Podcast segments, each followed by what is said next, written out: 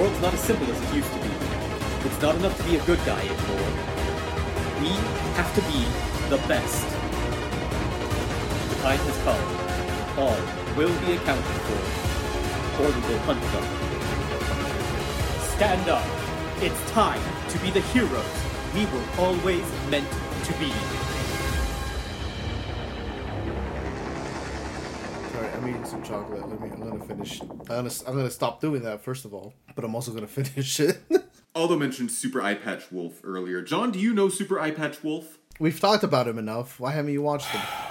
I mean, we I don't think we've talked about Super Eyepatch Wolf as much as we've talked about like Patrick Willems. No, no, we've Yeah. talked about him quite a bit. I think. Yeah. I didn't hear a hushed tone like there is when you bring up Patrick Willems, who I've seen a few things and I enjoy it, so I'm not like opposed. It's just one more thing on the pile, you know. I got a lot of stuff to get through that I I actually almost reached out to you guys last night cuz I was like I can't watch this movie that I've seen a million times again. I need to watch a new movie and I'll I'll ask the guys what I should watch. Oh, Mirai. And and okay, well that's what I'll watch tonight if I'm not too tired. Because I was like, they're gonna judge me, and they're gonna, and then I watched King of the Hill. So it was. it's still new. It's still new because I'm I'm working my way through it, but How um, are you liking King of the Hill? it's great. It's great.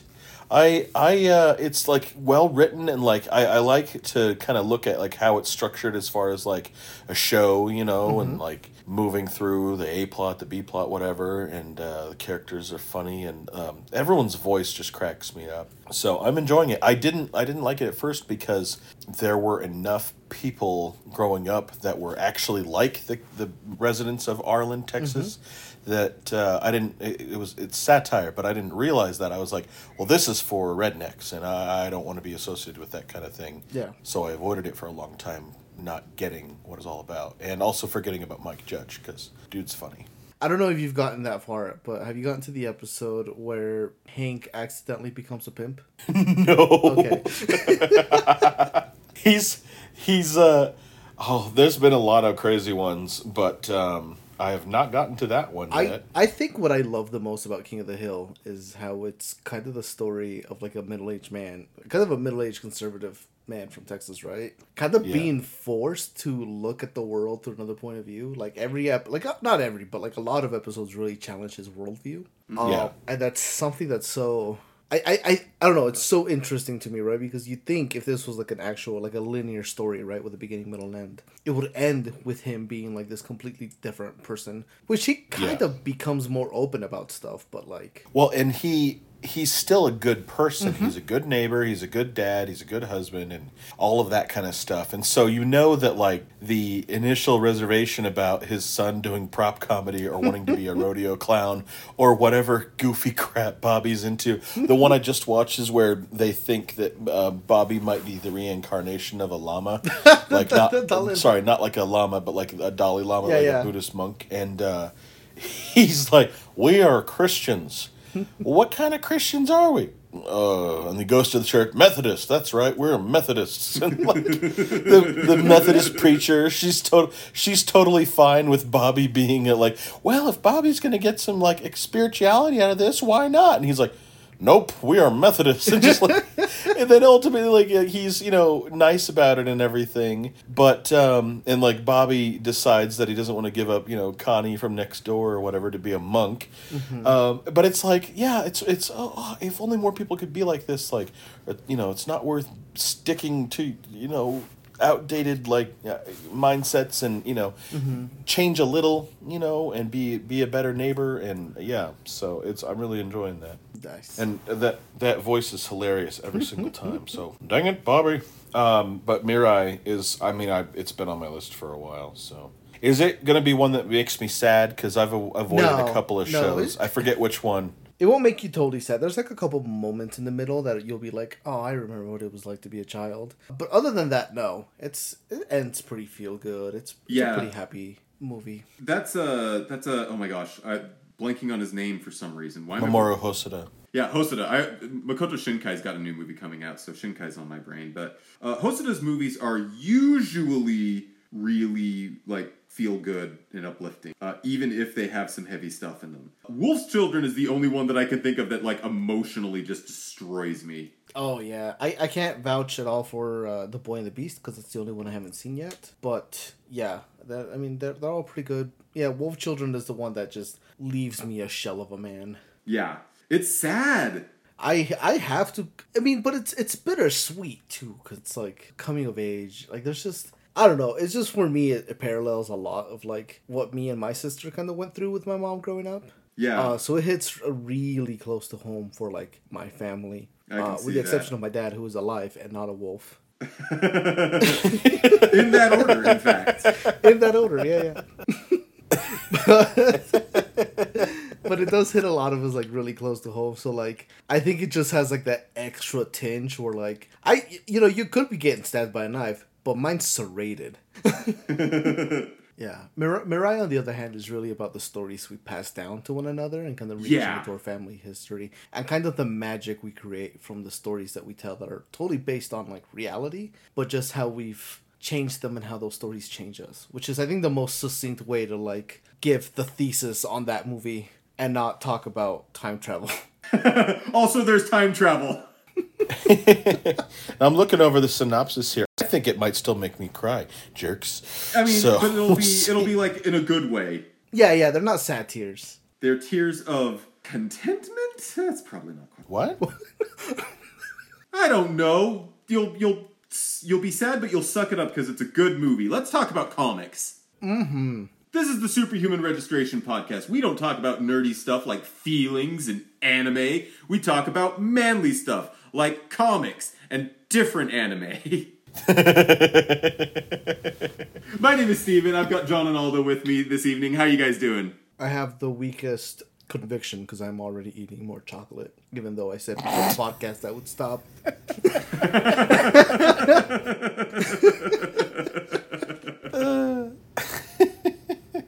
Oh boy. I, that's that's why my jelly beans are in the other room. I can't sneakily get them in the course of the podcast. John's recording is really quiet there in the middle. What's what's the deal? And there was a. Did you catch a like a like a package opening? I don't know what you're I would just I would just love it in the middle of your recording. You just hear a little. Yeah, yeah. I can't eat sugar while recording. Holy cow. You guys are resilient. What? No, can't can't eat anything while recording because uh, I uh, there have been morning radio shows that are still on the air that frequently one of the hosts eats eats and it, it's like you are you are a professional and I can hear you eating and it's the most disgusting sound. Why would you ever do that? I mean, I'm not even talking about like the lip smacking sound. I'm talking about like the crud that accumulates in your throat. Yeah, uh, I try not to. Today I'm a weak man. Yeah, but st- like Steven, you've had chocolate. You've you've had chocolate, right? Oh, I, I have had chocolate in my time. Starburst jelly beans also have an advantage over every other jelly bean because you can reach in and grab all of them without looking, and there's no awful surprises. You're not going to get a buttered popcorn one. You're not going to get a black licorice one. It's all fruit. okay, but there is a very clear hierarchy, correct? Sure, red, obviously. Yeah. What's your favorite flavor of red? Either red or pink. I do. I am quite partial to pink. Same as this, same as the regular Starburst. The jelly beans follow the same rule: red, pink, all the best. Uh, orange and grape on occasion are like ooh, a nice little reminder. As long as ban- as long as le- the uh, yellow is lemon and not banana, I'm good. I like lime and green apple, so green's always fine with me. Whatever. Mentos green apple are delightful. One of my one of my favorite flavors is that really sickeningly sweet artificial banana flavor of like Runts candy. It's so good. It's so good. I, I feel uncomfortable that the Starburst website asks you for your date of birth before you can go in. because it wants us to, hold on, experience some unexplainably juicy content. What what kind? Nope. The Venn diagram of Starbursts and Pornhub got a little bit more overlappy today, and I don't like it. Yep, I am uncomfortable. Candy, why have you done this to me? Let's try to assuage some of those feelings by talking about some comics. Where do you guys want to start tonight? At the beginning. Oh, very good place to start, Maria von Trapp. A very good place to start.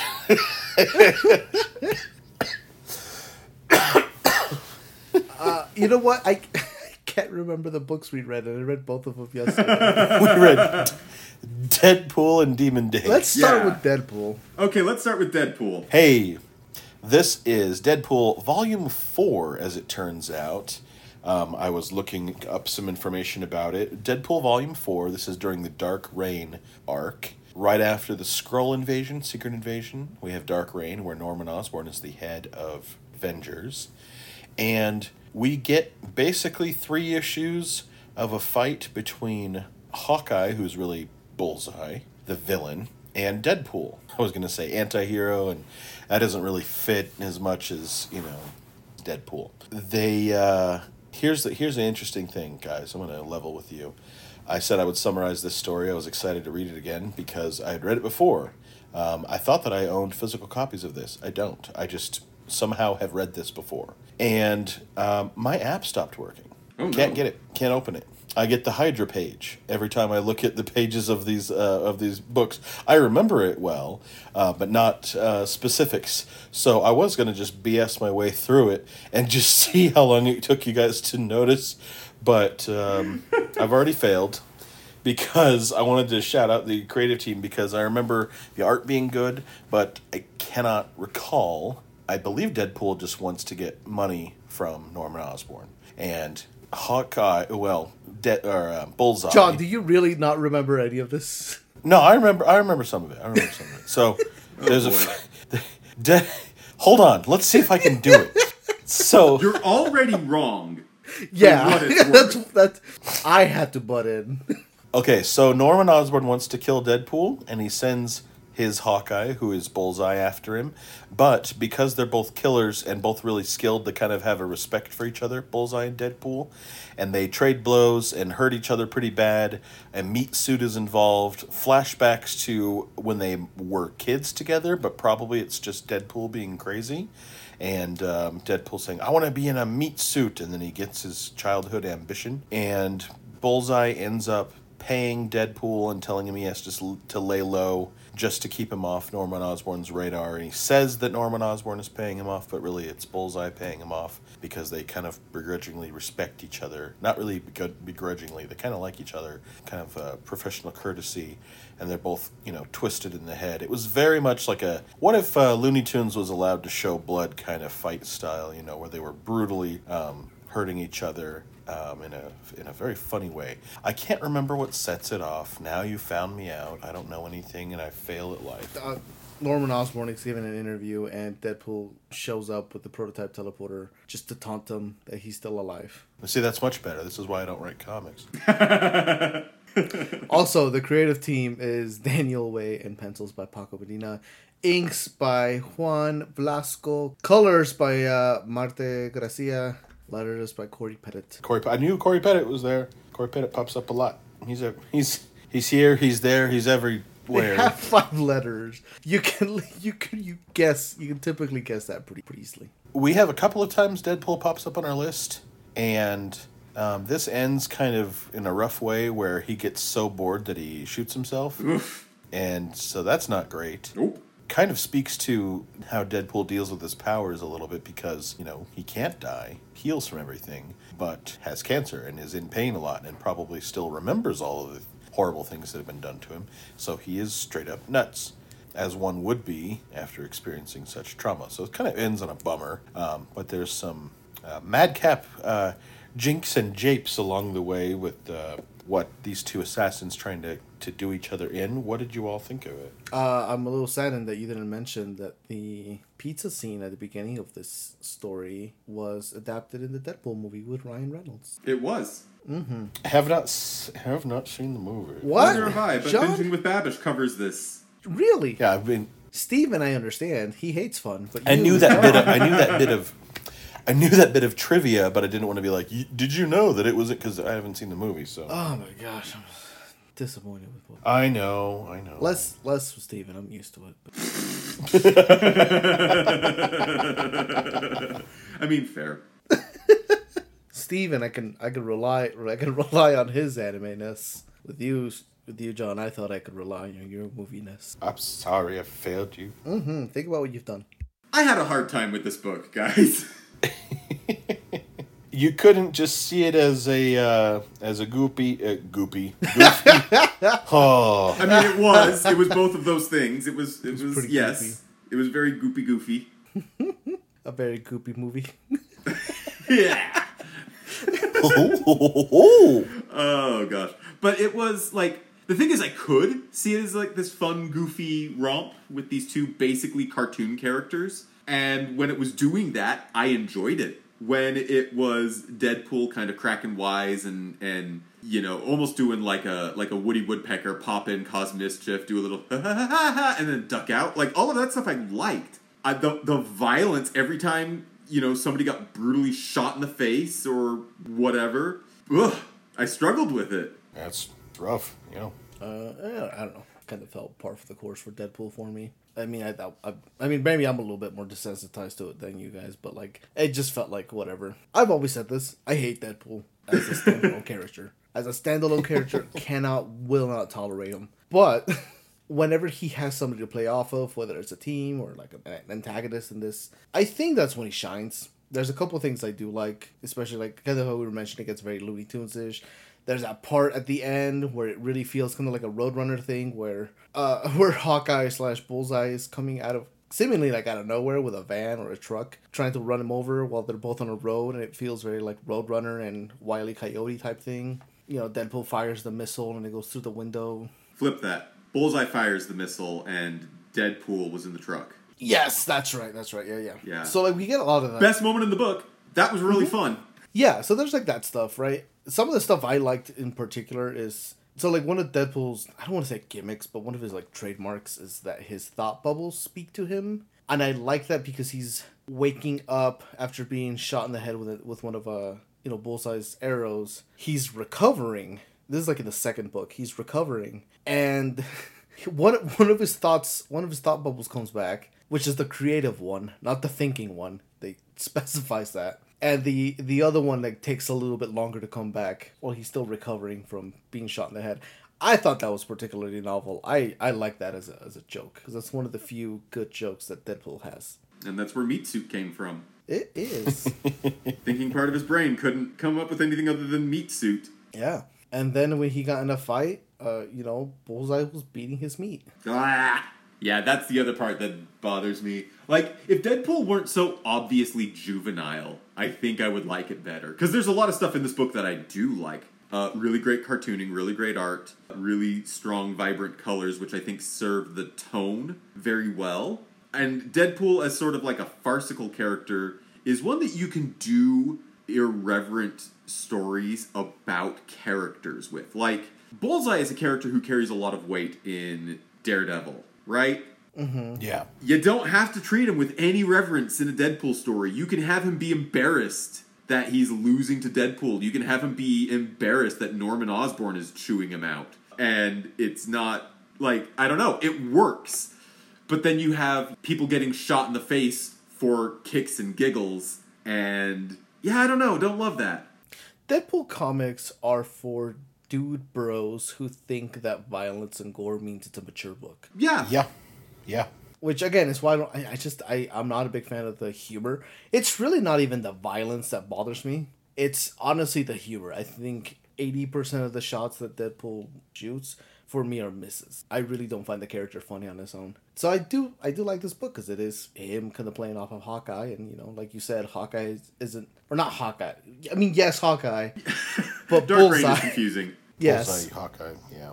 but Bullseye here is very he's very much the straight man, obviously, but not like an actual serious straight man. He is, you know, being laughed at here essentially. That's fun. Yeah, I think that's reasonable. It, it kind of I don't know meshes with with my experience with the story. The the stuff that I thought was best was like when he shows up to embarrass Norman Osborn on TV. That was a hoot. Mm-hmm. I liked the weird sort of flashback where Deadpool tries to like like intercedes it, or intervenes in in Bullseye's flashback, and the two kids like team up to burn down the whole school. Like that's kind of fun uh, in a horrifying sort of way. I like the bit where uh, Deadpool's walking around with an arrow through his head, picking up a self help radio station. That's kind of fun. But at the same time, like that sequence is followed up immediately with Deadpool killing some guy who is kind of operating under duress. Like Bullseye says, if you don't kill Deadpool, uh, I'm going to kill you.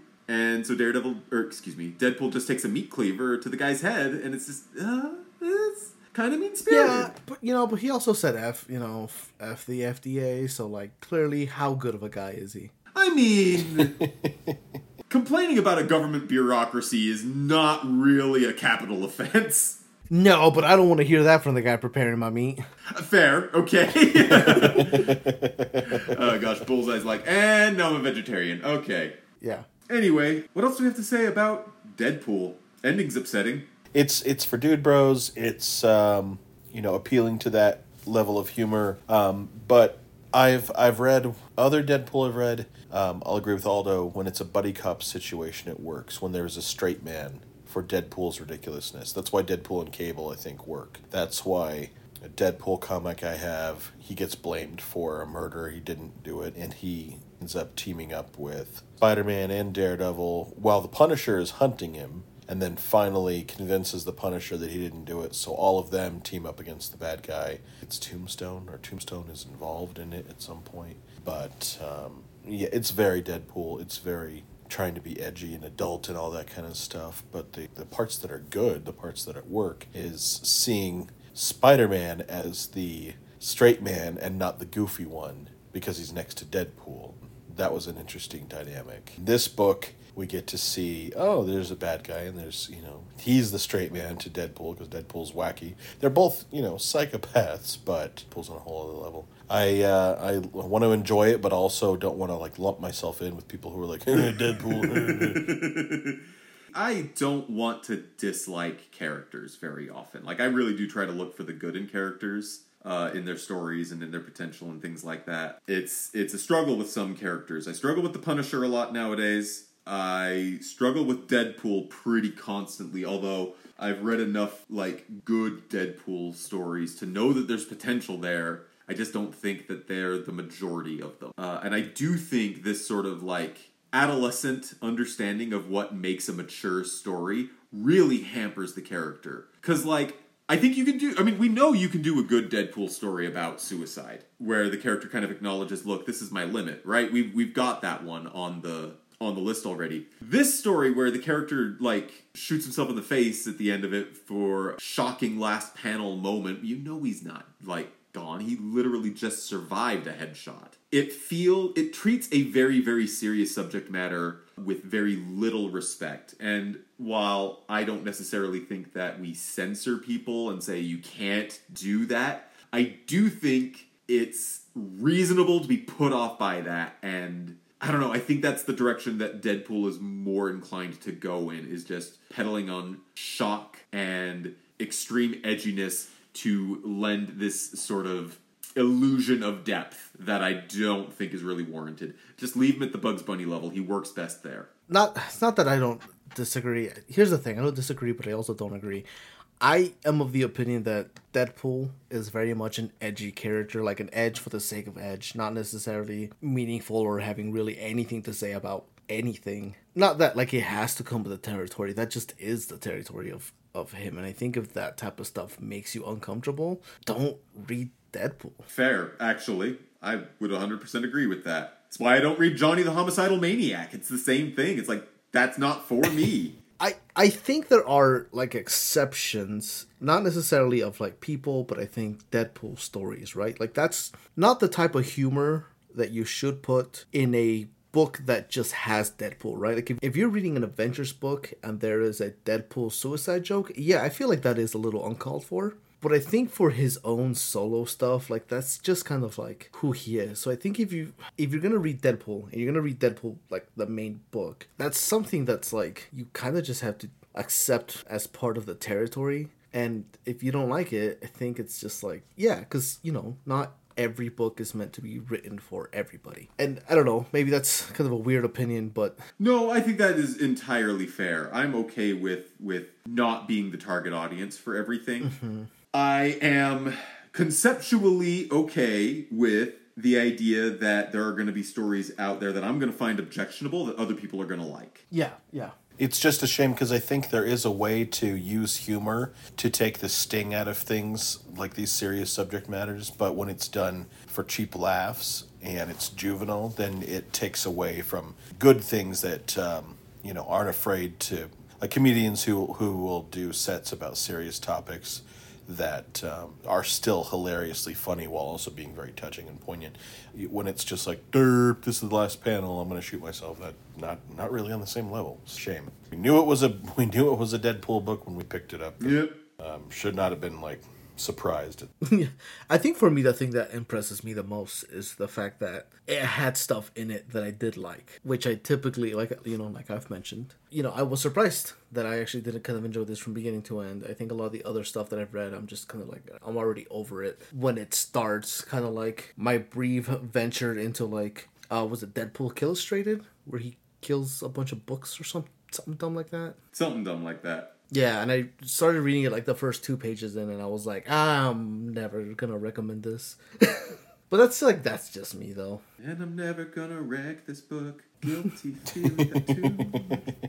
But also, does this book have a like a like an age rating on it? It does have a parental advisory. Yeah. That's Oh, that's as that's as much as uh, comics tend to do is a parental advisory. Like it's a like it's a you know the latest Dr. Dre album or something. Gotcha. Anything else we want to say about this book? I like I, I think it's a pretty resounding not for us. yeah, that's fair.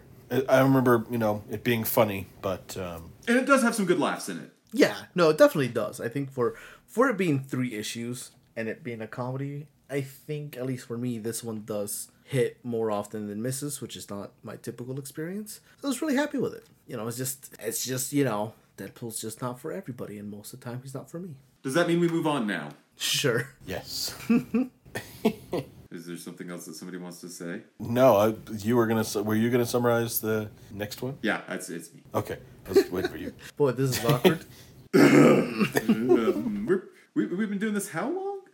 not long enough, apparently. How long have we been doing this? Uh, yeah. Okay. So in addition to this this like Deadpool story, we read Demon Days, a really odd offering from Peach Momoko. This is basically a one woman show. Peach Momoko is the sole creator, eh, with the exception of I think the text itself. The English adaptation was provided by Zack Davisson, which makes me question like did Peach Momoko write this in Japanese and Davisson translated it? And then the lettering was performed by Ariana Mar Mayer Mar. I never know quite know how to pronounce that. Uh, from Virtual Calligraphy. Odd, really interesting story. Uh, the very first issue, and uh, I'm gonna get the issue names kind of messed up because it's five different issues, all with different titles, but they're all number one in their series, but they are all connected. Yeah, a little bit confusing.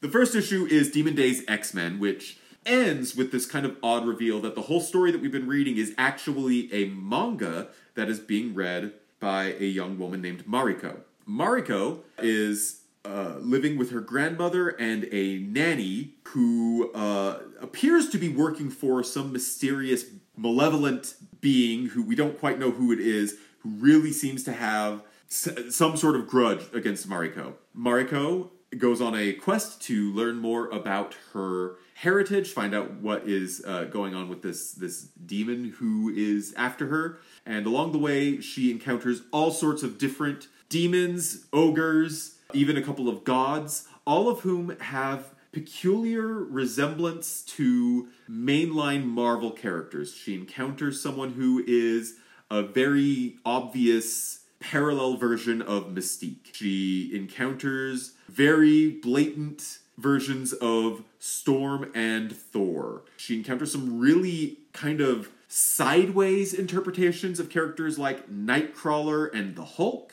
Uh, eventually, we find What did you say, Nightcrawler? yeah, uh, so the dude with like all of the weird Tangela vines all over him. I'm pr- Ghillie suit, dude. yeah, I'm pretty sure that's supposed to be Nightcrawler. What was his name? Uh, his name was Kuya, and that's an interesting thing. Japanese for Kurt Wagner. But that's the thing, like all of these characters have like just Japanese names. They are not like with, with a couple of pretty blatant exceptions. Like there there's the Hulk equivalent is not named like Hulk-san. The character's name is Halbo. Like they're they're not direct they're not parallels that an English speaker with very limited grasp of Japanese would immediately pick up on. In some cases, I'm not entirely sure that they're connected at all. Like, I don't know what the connection is between Thor and the Japanese name here, Sosuke. I, I don't know if there is one. I don't think so. Yeah.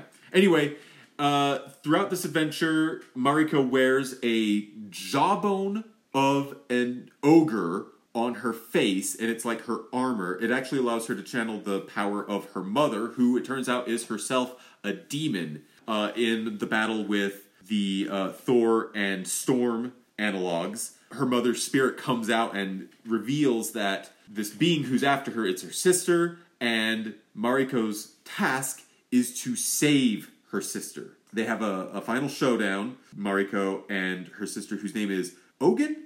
Ugin? It's something like that. The sister ultimately triumphs, but isn't able to bring herself to kill Mariko, abandons Mariko, and kind of runs off. And it's sort of this bittersweet victory where it's like uh, her Mariko's grandmother and her nursemaid, who is weirdly a Black Widow parallel, um, kind of reveal that you know because Ugin wasn't able to or Ogun wasn't able to uh, kill Mariko, that shows that she's kind of redeeming herself, that she's learning, that she's growing, and I don't know. The whole series ends on kind of this big question mark. Mariko goes back to school and is followed by demons and other like yokai spirits on her way. So the world is going to be forever different for her. Really interesting sort of story from Marvel. Absolutely love the artwork. Very interested to hear what you two have to say about it. Hold on, this isn't an opinion. I just did some quick bit of research. Ogin, or Oji, or Ogin, or however you want to pronounce it, in this book is supposed to be an adaptation of the character Ogun, who is a ninja who at some point helped train Wolverine while he was in Japan. I did wonder because Mariko is a very prominent character in Wolverine's story. I'm trying to remember if Ogun was in that uh, Wolverine series that we read. Uh, Mariko was. Yeah, my, yeah. Yeah, uh, I think one of the ones that I the couple of the ones that did surprise me is the young one of the young girls I think in the first book Suki. I'm going off of the wiki, okay? Right, right, right. Because I, I read all this like in one sitting and it all kind of has merged together. So Yeah. this is helping me separate the issues. but Suki is meant to be uh, Moonstar or uh, yeah, Danny Moonstar. Interesting. I did not realize that. The other young girl from the manga issue is, you know, an exorcist who fights demons with fireworks. She's a Jubilee analog, right? Mm-hmm. Yep. Mm-hmm. Uh, it's interesting. I almost, we could almost rank these as two different stories because that first manga issue has almost no bearing. Uh, Sai's companion, the the wolf named Logan, is a recurring character and actually pops up in Mariko's story. But And accompanies her for quite a while. and accompanies her for quite a while. But yeah, I, I think they. I don't know that they really qualify as separate stories. I think it's interesting that you know the story, this whole story begins with a character who metatextually is like in the middle of a reinterpretation of the Marvel universe. Reading a comic that is itself a metatextual interpretation of the Marvel universe. I have no idea if it means anything or if it's just, you know, clever setup for some of the demons and the ogres that she encounters down the way. That's I I decided to just like absorb it and not try to figure out oh this is this person this is this person because that bothers me when we get these other takes then it just becomes a hide and seek or look and find kind of uh, activity Yeah. instead of seeing you know a, a new spin on the characters um, seeing them in a new light seeing them in uh, top 10 uh, art like this this is some of the best art it may possibly the best art we've had um, out of everything we've read. It's absolutely gorgeous. And and the fact that it's done by one person colors letters inks uh, or not letters excuse me colors and inks and uh, pencils is absolutely gorgeous. It's really I, I am blown away by the paneling by some of the poses just getting that that uh, japanese style but also making it um, familiar and still work for you know some more well-known characters. When we've read stuff like um, 1602 and even like marvel zombies you know i guess that's that's less of that's just what if everyone became a zombie and not like a new story but everyone's a different character you know. Very soon we get everyone back into their established roles. Just oh, we're all dogs now. No, we're all pilgrims now. Whatever. Um, this was a different type of story that happened to have some Marvel characters kind of playing roles, and it wasn't so much beholden to, you know, those different characters. It was here's a spy, she's a crafty lady. It's it's Black Widow, and it didn't have to, you know, well, how did she? How is she the same age? Would that work? Like, does she? Uh, can she get like from Russia to Japan? Like, who cares? It's it's just that's Black Widow. She's a spy. Um, you know, I really enjoyed it. I enjoy it when it's like obvious enough in the sense that I don't have to think about it. Like the Black Widow thing is very obvious. It's very like, oh, that's Black Widow. Okay, that's who that's this character is like originally supposed to be. And because this is meant to be like a totally own thing, so I I wasn't doing the mental gymnastics of trying to figure out how that would work. It was just like, oh, that's who kind of inspired this character. So I think for me, like that's fine. I think the stuff that I didn't get at the beginning, kind of like Ogun, and I think Reina was the other one that I wasn't sure on at the beginning. Those are the ones where like I just set it aside. I was like, I'll just enjoy the story for now, and then I'll come back later and you know figure that out but like it doesn't at least for me like right like that whole kind of hide and seek or like who's who because it is neat to see those interpretations and one of the things i am happy about though is that they didn't do the thing that a lot of people do it feels like where they didn't give him a punny japanese name that like black widow's name wasn't black widow in japanese right? It wasn't like kuro whatever spider is in japanese. Like that wasn't her name. So like i like that her name was just Kuroki, which actually now that I think about it, Kuro Black. So, but apart from that, uh, at least everything else wasn't like that obvious to me, and I was kind of looking at it a little bit. But yeah, I don't know. I I like how they handle that here. Obviously, like when we were reading like Marvel 1602, it's actually really distracting, right? Because it's very much like this is Spider Man, but like a Pilgrim Spider Man. Also, here's Captain America as a Native American.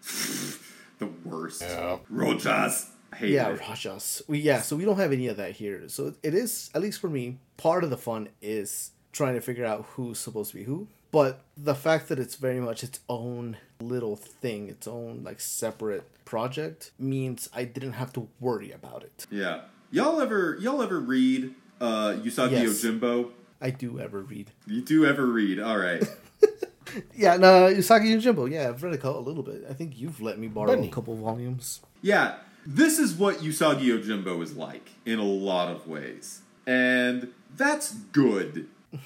I don't have, like, I don't know. Usagi Yojimbo is one of those comic series where it's like every issue is good. It's not necessarily the best, it's never bad, it's just good, solid, turned up. Heck yeah, I'm here for some good comics. And uh, some of what makes Usagi Yojimbo so interesting is the way that it kind of tackles a lot of Japanese folklore and stuff. This book reads like Usagi Yojimbo, and that is quite seriously some of the highest praise I can ever give to a comic. I would also say that this comic reminds me a lot of the Tale of Princess Kaguya, a Ghibli film. by- Yep, I see that. Oh, that I forgot the name. We are talking about That's Hosoda Takahata, earlier. right? Yeah, yeah, yeah. Uh, Isao Takahata. Takahata. Yeah. Yeah, who's the other kind of brilliant mastermind behind Studio Ghibli, even though Miyazaki tends to get all the praise. This stuff is more mainstream. But Taka, Kaguya Takahata's. rules. Yeah, yeah. It has a sad ending, but it is based on the story that has a sad ending. Yep, so.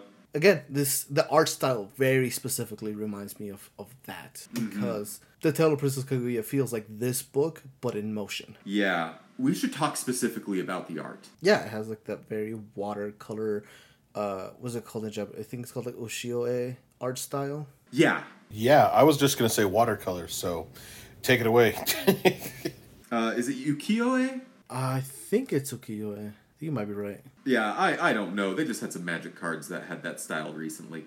Um, It's yeah, it's it's ukiyo-e. I, I I messed that up really confidently with my chest out. I really messed that up. but it is ukiyo-e. tuck that chest back in, Gaijin. Yeah, yeah. Gonna concave my chest here for a bit. Uh, uh, I do recommend it. It's it's also like that woodblock print type art style. Like it also is like brushes and stuff like that. It's it's just a whole genre of art. I recommend looking it up if you like this type of art style. Yeah. I think the I think the most notable one I can mention that people will probably recognize is the Great Wave of Japan of uh Great Wave of Hokusai? Is that what that is? not Hokusai. That's an artist. Kanagawa. That's right. Great Wave of Kana, Kana, Kanagawa. Anyways, yeah, so like that's kind of a little bit of that. art style. Yeah. Um, I I'm just looking at the panel where you know Thor and uh, Storm reveal themselves. You know, because it's like, oh, it's hey, it's Storm and Thor, and like Storm is like this little girl with the cool little cape, and then they're like, nope, we're gods, and uh, we are not Oni, and then whoa, they uh, kind of reveal their true forms, and Thor is this lion dragon kind of face, and Storm almost looks like she almost looks like how they depict Atlanteans a little bit, but she has like her crown and everything and her long hair again. You know, a bit more like Storm, but also very much like, oh, this is a Japanese uh, weather god. Um, just incredible, incredible art throughout, you know. And all of it is well done. You know, the coloring is well done. I enjoy the paneling and how you know we get how things are broken up. You know, this this watercolor style, whatever the You can just call it the traditional okay well, whatever well i want to use the cool words The the two people who know struggled already, John. We don't need a third. Safe face for us. i think because at the end we get these yokai files right mm-hmm. and i think you know we get a, there's a thunder god there's a wind god so we have Raj, we have and Fujin. thor and yeah we have thor and we have storm and so i like that they're she's she's telling a story and then where possible plugging in a marvel character for that role but not trying to set it up to just tell the same old story but ooh we, we have it in you know in this color. You know it's it's uh a much much more interesting take on it Yeah. I, I cannot get over the art i cannot get over the art it is so dang good it is so good Talking about those interpretations, I actually really appreciated that those two in particular were based on real, well, you know, quote unquote real Japanese gods, right? right. They're, they're based on Rajan Fujin and the fact that they have Thor and and Storm really works for it. Uh, it's kind of as analogs, right? So you get like this really cool, you know, overlap on those characters. But I also really like that not every character has to have an equivalent. Mm-hmm. If that Yeah. makes sense, because like we get the Hulks, and I think the Hulks would have been really easy to like try and find some sort of Japanese god or, or whatever. But no, they're just just Oni. They're just like normal Oni, and they're not like any more special than than a regular Oni is, other than one of them is sealed, right? The the halbo is sealed with like the, Yeah. the little paper. But like other than that, it's like oh, they're just they're just Oni. They're just ogre type yokai. Okay. So I know we've we've covered this point, but something about the way John presented it, I thought was really cool, uh, and I kind of want to highlight it. The characters in this story are often they're basically portrayed by Marvel characters as if those Marvel characters were themselves actors, and the story is the story. It's not trying to retell Marvel stories. It's just trying to be its own story that happens to be cast by Marvel characters. And those characters are stepping in and they're performing a role and they're excellently cast. Like that's that's the the metaphor that I think is coming to mind and is really working for me is that they, this is a story, they're just kind of telling their own story and it just so happens to be cast with Marvel characters and the casting work is really good. yeah Also, I am ninety percent confident that Reyna's just so. Uh, it's either Silk or Spider Gwen because she's got kind of the right coloring. because she gives she gives her some spider venom right Yeah, yeah and she's got the purple. For some reason, the purple like of her scarf is making me think of Spider Gwen, like Spider Gwen's hood. See, and because she has like a scarf, I was kind of thinking more of silk because she tends to wear like that bandana type mask. True. And the fact that she was using silk. Oh, fair. Anyways, I just wanted to throw that in there because I, I tried Now to. don't you can't you can't apply that to everything. Iron Man's suit, contrary to its uh, name, is not not iron. You know what? That's fair. And Black Widow, surprisingly, not a widow. Nor is she black. Oh my gosh, Steven, you can't just say someone isn't black. I mean, I feel like I can. I feel like it's important in some contexts. The power's gone to his head. Eminem, world famous performer, not black. Kind of important to his identity that he not be black, weirdly. not going down this train of thought any further though, because I Not don't again? think it's going to lead anywhere good. Not again. Steven, just so we're clear, Barry White is black. and Lewis Black is white. Yeah. It's real. This is a crazy thing. Real ebony and ivory situation going on here. Yeah. Jon Hamm, however, not a pig. but I was gonna say, but definitely, but definitely still a meal. But but Kevin Bacon. Hmm. I feel like we're ready to rank. Only because I have run out of food actors, but I'll come back. Food Actors. Oh no. Halle Berry? She was right there. Oh yeah. Eh.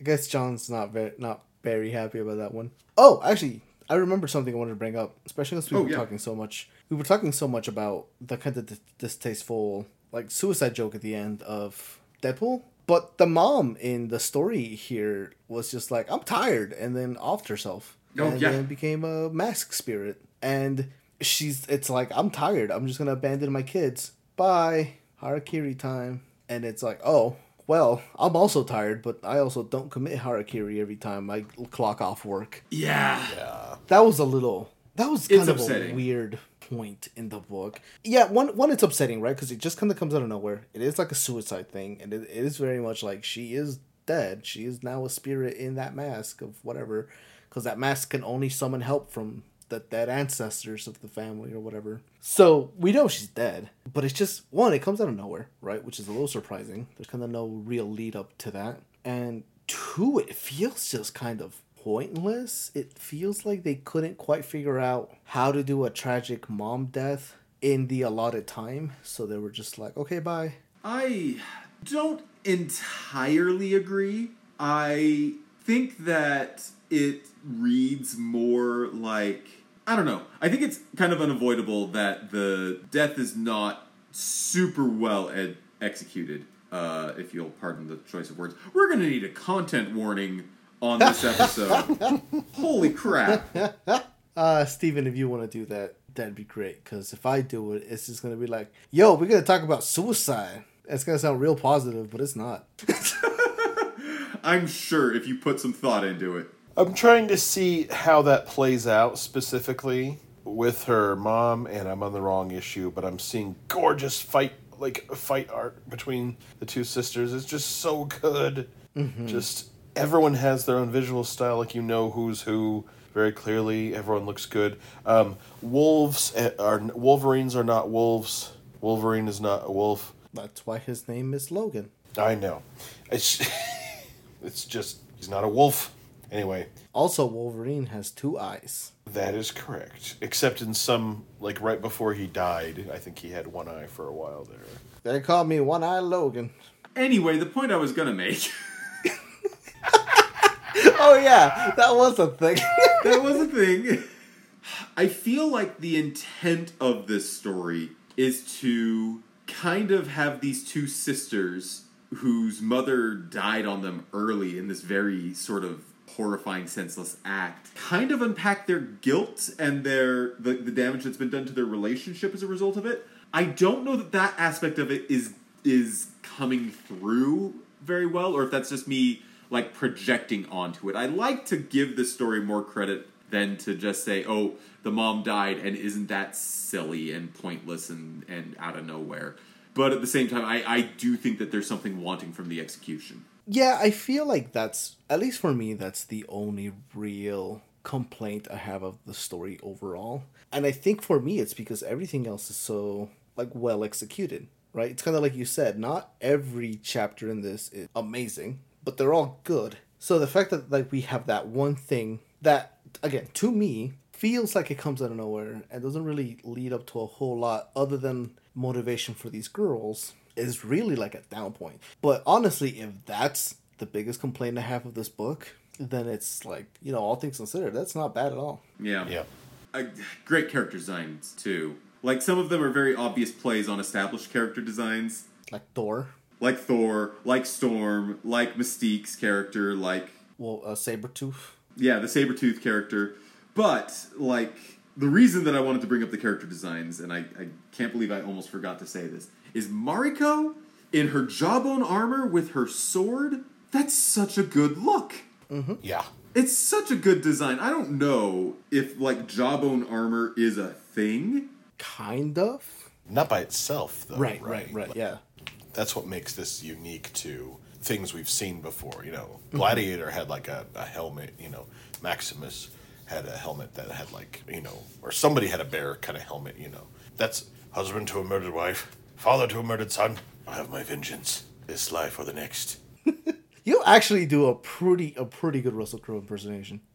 Not on purpose. That's just uh, that's that's as far as it goes. So, um, I loved Black Widow. Uh, her designing this because until you until you know it's Black Widow, it's like, well, what's uh, what's what's her deal? What's the deal? Oh, oh, she's got look at the wrists. Look at the wrists. It's Black Widow. You got the risky So- thingies. yeah, the of thingies. I did enjoy at the very end of the uh, Blood Feud is the the last issue. I love at the end of the last issue that we get the teaser that we are going to get. I guess this summer going on right now, the reimagining of the Marvel universe. Marvel, according to Pete, that's rad. There's like a demon Uh, war event. Peach Momoko's reimagining of the Marvel Universe will be expanding this summer. I followed her on Instagram just because I liked her art, and then all of a sudden it started turning Marvel and started getting better. And I kept sending you guys stuff and saying, "Can you believe this?" And then like didn't, and then all of a sudden this happened out of nowhere, you know. And I and you, you know, Steven, I think, said, "Hey, uh, you know, there's this whole thing we could read." And absolutely in love with it. I believe it's supposed to come out next month or the month after that, but Demon Wars, the Iron Samurai, obviously an Iron Man reference. So yeah, that's supposed to be coming. And like the the jawbone armor is in the cover for that, so I guess that might should that might play in. yeah, hopefully we see some more. Yeah, this is one I would own. I would own, you know, actual copies of this one. The the cover for this very much looks like it's supposed to be Civil War, and there is a spider person in there. I'm assuming a yokai, and I kind of love that. It's I'm guessing that's just supposed to be Spider Man. good, good, good book. Yeah, uh, let's let's let's do the ranking. it's a good book, Bront. Rankin? They're all good books, Bront. No, no, they're not. That's why we have a list with a top and a bottom. True. Uh, speaking of the the top of the list, Ms. Marvel, no normal. Very very bottom of the list is number two hundred and one. The evil that men do. Where do y'all want to put this uh, Deadpool story? It's it's just called Deadpool Bullseye.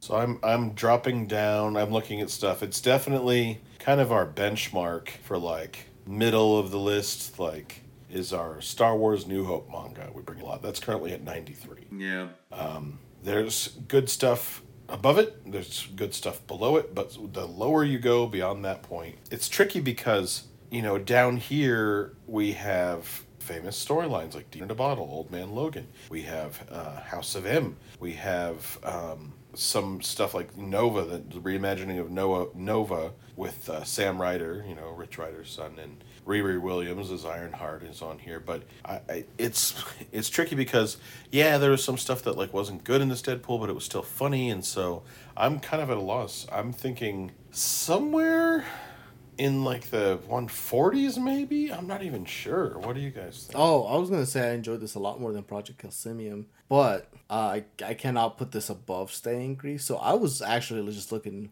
right around the hundreds, but that's I wasn't as put off by some of the stuff in the. Yeah, I don't know. Like, there's a part of me that wants to try to be objective about this and be like, you know, it's actually pretty funny. There's some good moments. The art is enjoyable. There's some weird character development between these two characters. If you're a Deadpool fan, I can see why, like, check this out. And there's a part of me that's like, which story would I recommend a person read before they read this one? And by that criteria, I'm definitely more down in John's neighborhood than up in Aldo's. there are a few like i like i like this more than project gelsimian i always say it wrong but not more than dead end kids well messiah war even though it's not my favorite part of that trilogy still like it more and that has deadpool and that's a smaller role and i think that works in that but uh, I'll let you guys decide on that one.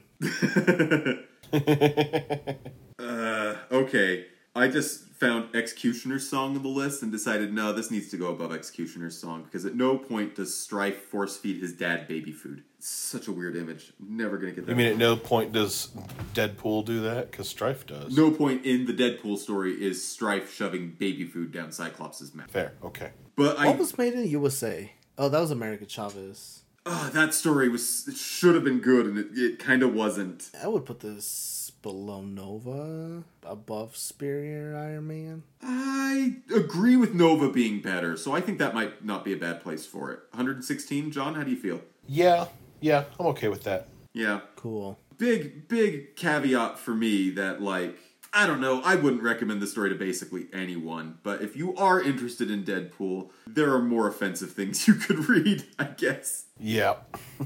Um, This is, you know, heck, I think we might have some on this list. Mm-hmm. But now let's talk about good stuff. Let's talk about Demon Days. Gosh, I can't believe Sorry, Absolute Carnage. up. Yeah, like scroll the heck up. I can't believe Absolute Carnage is in our top 20. But the story was really good, though. how did that get up there? It's good. It's like ridiculously, surprisingly good. I think that I'm mixing it up with the other Yeah, Carnage Maximum story that Carnage. we read. Yes. Yeah, Maximum Carnage, which was not. Absolute Carnage surprised me with how good it was. That's a recent book too. That's It makes me want to read more of The King in Black because if I enjoyed the prequel to The King in Black this much, it, it, it yeah. But oh, that's right. It was a prequel to that, huh? this was a prequel to The King in Black. yeah. Okay. I rem- I remember. I remember a lot now. Okay, it's all coming back to me. I I might need someone to talk me down because the reason I'm looking at Absolute Carnage is because I kind of think this book is better, but I'm basing it almost exclusively on the art. Am I being too hyperbolic here? No. Mm, the art belongs there, but the story and the writing, I I think it's a little tougher because it's the story is good and it's it, it's I, I like it a lot, but I, it was it was like very easily to I'm I'm still not I'm not still thinking about it. It was like that was very nice. I'm really glad that I read that. I'm going to buy a physical copy of it because the art is so good, and the story services the art just fine. I liked the story of like somewhere around Man Without Fear better. Where is that? That's 21. That is 21. I mean, that's not that It's like lower. it's like right th- it's like right there, you know. But I want it's like I want there to be like an asterisk like hey the art is like the story is like still still too new to, you know, unseat Galactus or something. You know, it's Yeah. it's true. I I don't know. Absolute Carnage is a 2019 book, and it's up there in that top 20. And I think this is probably a better book than that, specifically because it stands alone even more.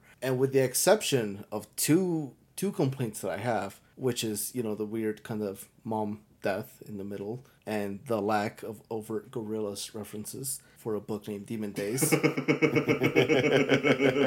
I think even if the story isn't that strong, it is a very good story that I wouldn't have any problems recommending to somebody. And the reimagining of the characters are really well done. That I and it makes it more story- accessible to have reimagined characters. Yeah, so like the fact that like it's the story isn't like doesn't leave me thinking about it a whole lot. It doesn't like have me philosophizing on stuff, but like neither did Absolute Carnage. So like Absolute Carnage absolutely had me philosophizing. I, about what? Uh, like the the whole I don't remember. It was good though. that one's that one is more it's a Venom book, right? yeah, that was a Venom book where Yeah, like, yeah, yeah, yeah. I need to freaking reread that. it was fun. It was good. Um, yeah, like I don't. I do think we're actually in the right neighborhood for it because the other book that I'm kind of thinking of here is The Last Days of Magic, which is that Doctor Strange story where dude wields an axe, mm-hmm. and Right. art is so good there. The, the Chris Bacalo art is so good, and the story Do you itself always is. say Bacalo? I've always said Bacalo. Yeah. I don't know if it's right. Have you been saying Bachalo this whole time? Yeah, Bachalo. Isn't he Hispanic? Say, I will look it up. Anyway, sorry about that tangent. Anyway, good and comparable, and I might recommend it above the Last Days of Magic. So I don't know. I'm like I'm okay if it goes somewhere between like the Coming of Galactus and the Last Days of Magic. Anywhere in there, it's that's really like laudable company. Some of my favorite books in that range. Uh, Chris Bacalo, Bachalo, uh, born in Canada, raised in Southern California. So he's one of those Northern Hispanics. Yeah. Anyway, so I don't know. He's really good. I don't see a pronunciation guide on here. The Wikipedia has failed me. Anyway, It's Chris Pacello. isn't that a music fest? No, that's Chris. That's Chris Coachella. Okay. Yeah, um, I am totally fine with putting this at number 19. Although it sounds like you're okay with it. I think I think highest I would go is twenty two, but I also you know Ah, Winter Soldier is really good. No shame. I, I'm really aiming for 19. Was that it? Are we steamrolling, John? yeah. yeah yeah. Yeah. Cool. Let's do Uh, it. you know what? The art's so good, totally fine. Yeah, I, I think like this is the range where if you don't like if a book doesn't beat another book, it's like cool. That book's still good though. yeah. It's like we're all winners. It's okay. yeah, if if you read any books in our top twenty five, top thirty, like you're in for a really good time. The possible exception there being Dark Phoenix, which is as high as it is because of how seminal it is, but it is kind of homework. I would put that at least 20 books down. Yeah. I don't know. I think it's really I think it's worth reading. I would put Oh, it yeah. right right below Truth, Red, White, and Black. I like I like me that white guilt. Easy for you to say. Yeah. Oh boy. Anyway, um, let's talk about. I love seeing a white man sweat.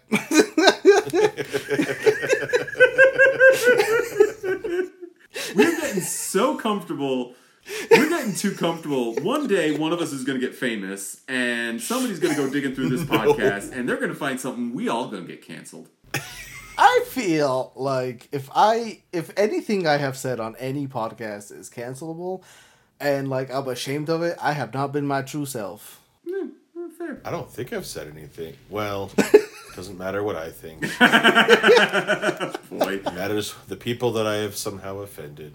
Uh, so for our next episode, we've got a couple of unrelated stories. I guess partially related in the sense that I expect the art is going to be pretty good in both of them. We're revisiting the Dan Slott Silver Surfer run from 2014, issues number six through ten, which constitute the second trade, the second part of the the big story that uh, Slott and Mike Allred are telling there. And then we're grabbing kind of an odd Marvel Knights story, Shanna the She Devil from 2005. Randomly selected because Aldo really likes Frank Cho. I really do. I have a bunch of his like uh what is it? Liberty Meadows. I have a bunch of his Liberty Meadows collection. Yeah, uh, we'll we'll need to talk about this a little bit more next time. But I've borrowed some of those from you. Liberty Meadows is is decent. It's like it's really decent. Yeah. So I want to get my hands. I think the first volume has some of them, but I really want to get my hands on some of the original, like his college Liberty Meadows uh, issues. I don't know. You expect because Frank Cho he he likes to draw himself some pretty women,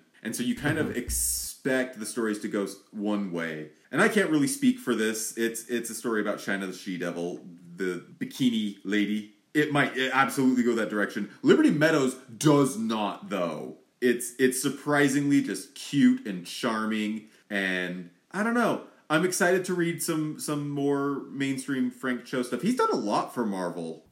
He's a really big cover artist for them. He's a really big cover artist. He's done some work on uh, Amadeus Cho when uh, Cho was the Hulk for a while. Cho Brothers. Chuthers. Oh no. Chuthers sounds like the name of a, a really posh British manservant on The Simpsons, specifically. Yes, Chuthers, will you bring the digestive biscuits in here, please, for tea time? We're out on the veranda today, Chuthers. Oh, my, Chuthers, you're actually a brand of cookie, are you not? Yes, Chuthers. Bring Chuthers, the chocolate ones, out here, please. you know what? Chuthers apparently a real name. I hate it. Wow. I'm sorry for anybody named Chuthers. It also has a definition on Urban Dictionary, which I would encourage you not to read out loud on the podcast where we're trying to avoid the E level. Hey, one of these things is not like the Chuthers, am I right? Am I right?